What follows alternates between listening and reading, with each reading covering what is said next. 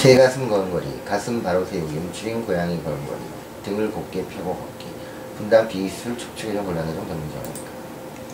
제 가슴 걸음걸이, 가슴 바로 세우기, 제 가슴처럼 가슴을 쑥 내밀고 걷는 사람은 가슴만 반듯하게 세우면 걸음걸이는 저절로 좋아집니다.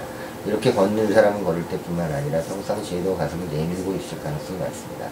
걷기 전에 틈틈이 제 가슴을 교정하는 연습을 하면 걸음걸이를 바로잡기가 쉽고 제 가슴을 교정하려면 가슴 가운데를 손가락으로 누르고 숨을 내쉬면서 천천히 등을 굽입니다. 이때 등을 너무 굽히면 안 되고 척추를 똑바로 세우고 가슴을 살짝 밀어넣는 느낌으로 등을 굽혀야 앞으로 휘어있던 등이 반듯하게 펴지게 됩니다.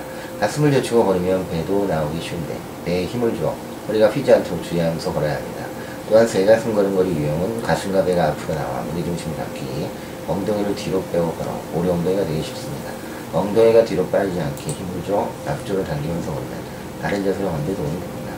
움츠린 고양이 걸음걸이, 등을 곧게 펴고 걷기, 등을 구부리고 걷는 유형이어서 세 가슴과는 반대로 등을 곧게 펴는 연습을 합니다. 의자에 앉아있을 때나 서 있을 때 의식적으로 등을 곧게 세우는 습관을 들입니다. 이거를 배꼽을 내고 목구가 움직이지 않게 한 상태에서 가슴을 곧게 핍니다. 이렇게 하면 등을 저절로 펴게 됩니다. 움츠린 고양이처럼 등을 구부리면 등 시선이 바닥으로 가는데 이런 자세로 걸면 근육이 더욱 굽을 수 있고 고개를 살짝 들어 시선을 전방 10 내지 15cm 입고. 가슴을 펴면서 등 또한 펴주면 일석이조를 펴라올 수 있습니다.